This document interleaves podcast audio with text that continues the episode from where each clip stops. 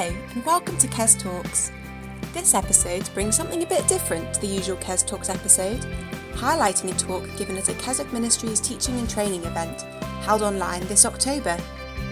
The talk was aimed at pastors and pastoral workers who minister to those in older age.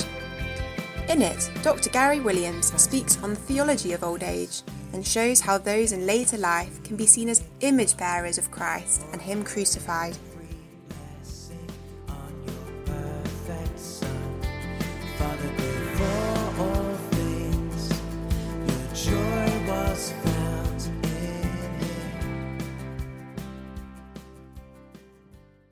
Get into the practicalities. And that question is well, how do we think about later life? And I don't just mean pragmatically, how do we think about later life? I mean, how do we think about later life theologically, uh, biblically, quite simply Christianly? How do we think about later life? Let me just map out some simple distinctions as we start doing that uh, to help us think. First of all, we can distinguish between people in later life as generically people. And on the other hand, the particular features of later life. Because, of course, humanity, young and old, is humanity. So there's much that remains the same through all the different seasons of life. And a lot of what we say theologically about the old and the young will be exactly the same. We don't forget our theology of being human just because we start talking about later life. But on the other hand, there are particular features of later life, and we need to pay close attention to those particular features. When we do that, we can distinguish between the opportunities of later life and the challenges of later life. For example, um, a, a, good uh, particular opportunity question would be how should I spend my retirement? A good particular challenge question might be how are we to understand the identity of someone with near total memory loss in later life? So we have the generically human and we have the particular to later life. And then within the particular, we can think about both opportunities and challenges. So just hold those sort of distinctions in mind as, as we progress what I want to do now is to home in on the particular, the particular challenges, opportunities of later life, and, and the theological understanding of later life that will help us to grasp them. Now, I am going to cite some grey hair verses, but I want to point out that we need to get beyond just proof texting, just plucking those verses out and staring at them in isolation when we think about later life. There's nothing wrong with proof texting Bible verses because Bible texts do prove things. But the risk is that we miss the bigger, wider picture of reality that a, a full orbed Christian theology gives us because it goes way beyond just those particular verses.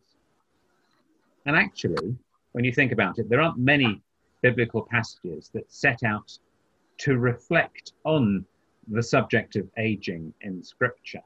There aren't many biblical passages that you would say are about later life in Scripture.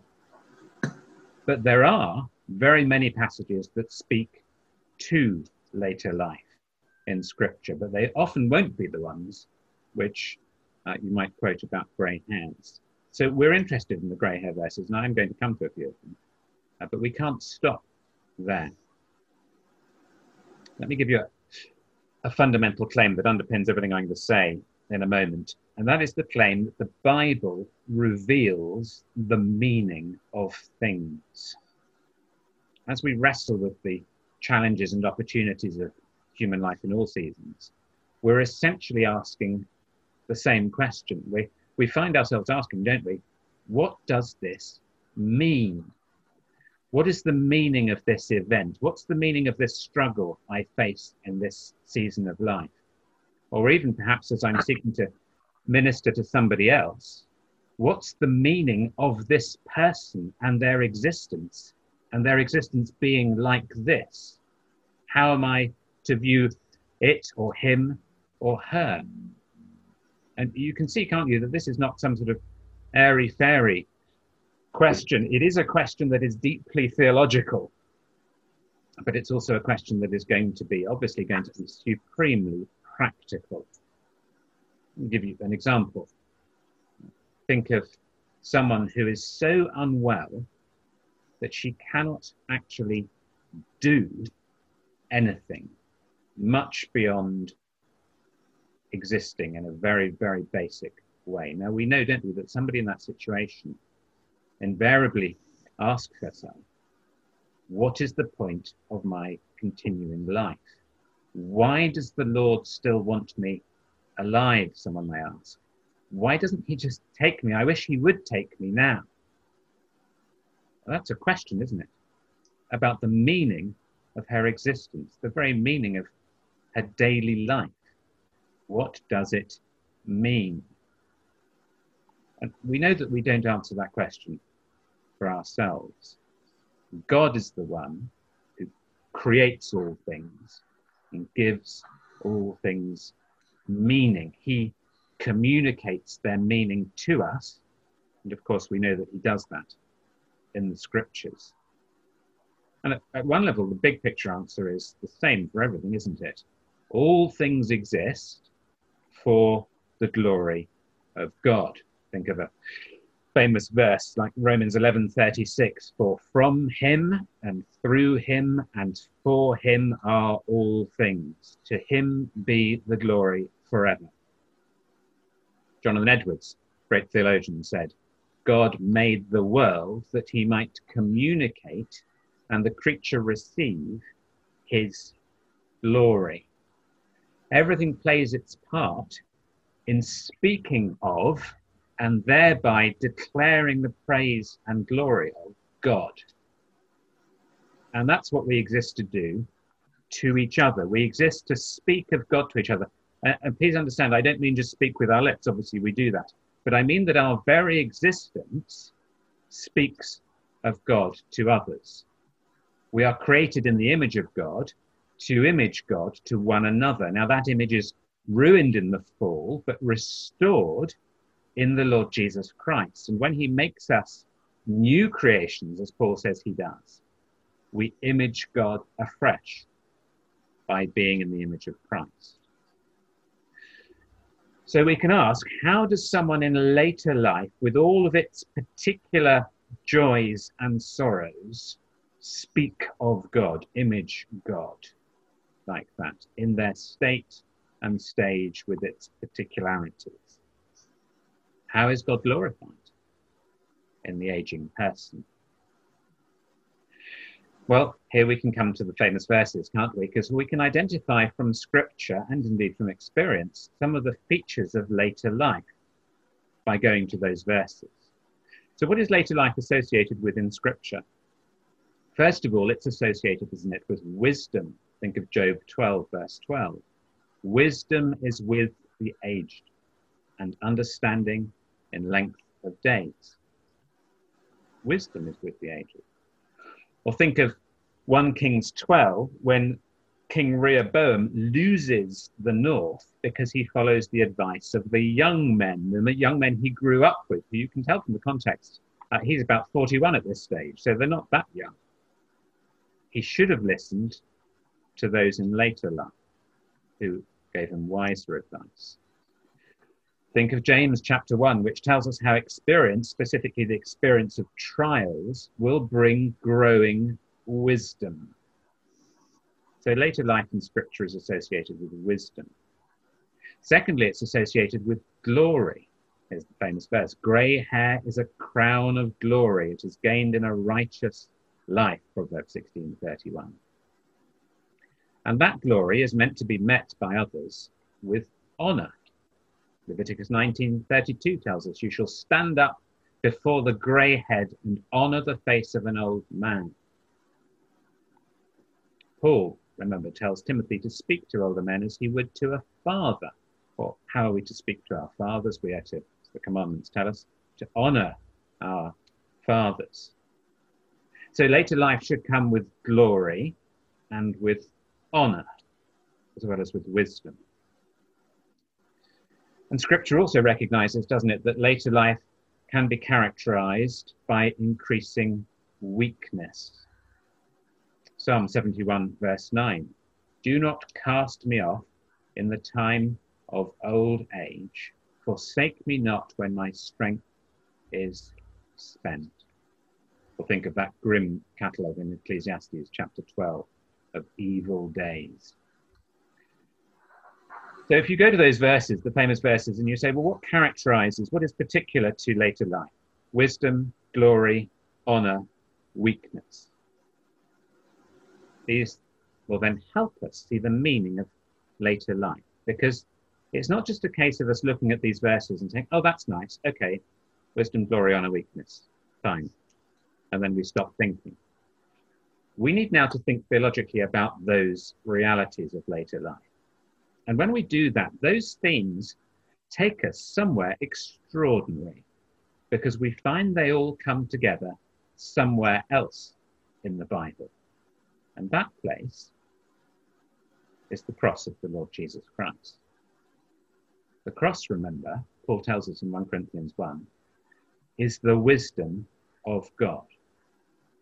The cross, amazingly, given how horrific it was, in John's Gospel is the glory of Christ. It is the hour of his glory. Think, for example, of uh, John chapter 12.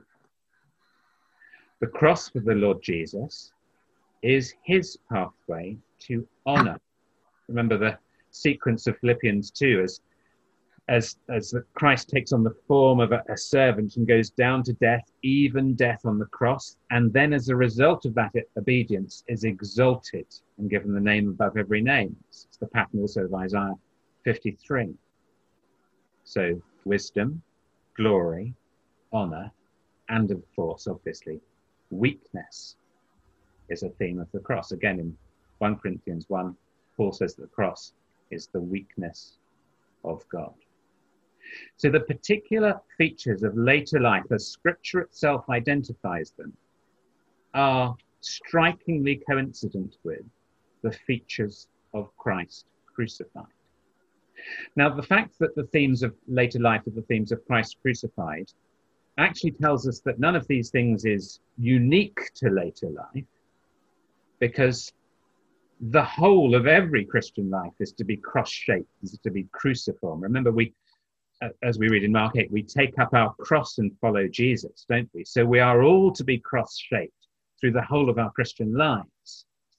It's not as if there's, there's no connection to the wisdom, glory, weakness of the cross for a younger Christian. But usually, scripture itself tells us these things become more evident in later life and indeed can come to dominate it. So that the elderly saint in our midst and this is you if you're an elderly saint on this call, are in particular signs of the wisdom, glory, honor, and weakness that is supremely manifest in Christ himself. Now you may well think at this point, well, how can that be? And is that right? Can we really share in those things which are Christ's? Well, yes, we can. The Bible is very emphatic, isn't it, in our union with Christ and our sharing with Christ theologian John Murray said, Nothing is more central or basic than union and communion with Christ. And you can think of the glorious analogies that he used in the New Testament, many of them picking up on the Old Testament. Christ and the church are like husband and wife, foundation and building, the vine and the branches, the head and the members. All these images emphasize our union with Christ. And in John 17, the Lord Jesus himself even compares the unity that we have with Christ to the unity between the Father and the Son in the Godhead. So, because we are joined to the Lord Jesus Christ, joined fundamentally by his Spirit, by the Holy Spirit, therefore, the things which are manifest in Christ crucified can be manifest in his people. And wisdom, glory, honor, and weakness can be particularly manifest in the saint in later life. So, the meaning of godly later life is that it images Christ and we see Christ in his people. By imaging him, it glorifies him. And the really striking thing is that it does that even when, from the point of view of the individual experiencing it, life is at its hardest, at its worst, when the individual is at his or her weakest, because that is exactly what the cross of the Lord Jesus Christ was like. Let me draw four implications from this. First of all, the mix of things that Scripture associates with later life tells us that it's not to be defined as a problem. The picture of aging in the Bible is mixed. Honor feels good, weakness does not feel good. So we mustn't mentally define becoming old as a problem. Secondly, the fact that it's a scale and not a line, that somebody doesn't suddenly start manifesting wisdom, glory, honor, and weakness, but that those things are true to a lesser degree of the whole of Christian life. The fact that the whole of the Christian life is cruciform, the fact that there is weakness even in the young, answers a question we have about how we prepare people for later life. Fundamentally, the answer must be well, we're doing that all along because these particular things that come upon us with intensity in later life don't come out of nowhere.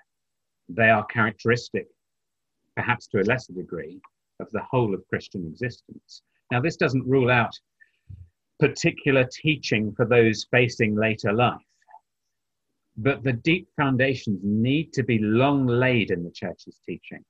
We are discipling people for their later life throughout every age by teaching about these features, especially perhaps about weakness, through the whole of life, because it's characteristic of the cruciform existence of every Christian. Thirdly, the fact that older people point to the wisdom, glory, honor, and weakness of Christ, to whom they are joined by the Spirit, has a wonderful dignifying effect on later life for the godly, for the believer. This should have a transformative effect on our self perception, and especially on the self perception of those who face severe weakness and who are so tempted to measure their own existence by worldly standards and to think that there is no point to it. Weakness is a problem, of course. It is an intrusion that results from sin, like death is an intrusion. But God has so transformed weakness that it can become a sign of Christ crucified. So that the person facing weakness is perhaps more than others imaging Christ. And therefore, there is dignity even in, and perhaps precisely in, weakness not in utility or productivity, but in our weakness. And that should transform how we see ourselves in our weakness, but also, of course, how we see others and how the church treats them. And we should treat them as we would treat Christ himself. Fourthly, our union with Christ, remembering our union with Christ, which is the ground of our likeness to Christ in later life has a securing effect on the identity of believers with dementia. The godly in later life image Christ because they're united to him by the Holy Spirit, not because they're united to him by their memory or because their memory works. Union with Christ is decreed in eternity, Ephesians 1 tells us. It's effected by the irrevocable indwelling of the Holy Spirit. And it rests first and foremost not on me knowing God consciously or articulately, but on God knowing me. There's a very striking moment in Galatians 4 where Paul corrects himself. He says, Now that you have come to know God, or rather to be known by God, there's a, a reassuring asymmetry of knowledge in the relationship between God and us if my knowledge of him is affected by dementia, or at least my ability to express it, I can know, and those around me can know, that his knowledge of me is never similarly affected. The Bible amazingly speaks about babies in the womb trusting in God. Psalm 22, 9 to 10 does that. Think about John the Baptist, who leaps in the womb when his mother approaches Mary. Our spiritual capacity is not measured by our ability to express things with our lips or even, even to formulate them consciously in our minds. So, can I encourage you then, as I finish, to see the world the way that God describes it, the way that He reveals it, to understand the meaning of the realities, bitter and sweet, of later life as God explains them? Will you find in your own later life, or in the prospect of it, or in the later life of those around you, the likeness of Christ in His wisdom, glory, honor, and weakness? Let me pray. Our Heavenly Father, we pray that you would give us your eyes to see ourselves and to see those around us. And we ask it for the glory of the Lord Jesus and in his name. Amen.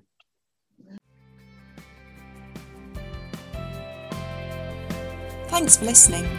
If you'd like to hear more of that seminar or find out more about other Keswick teaching and training events, all you need to do is head to the courses and resources section at the Keswick Ministries website.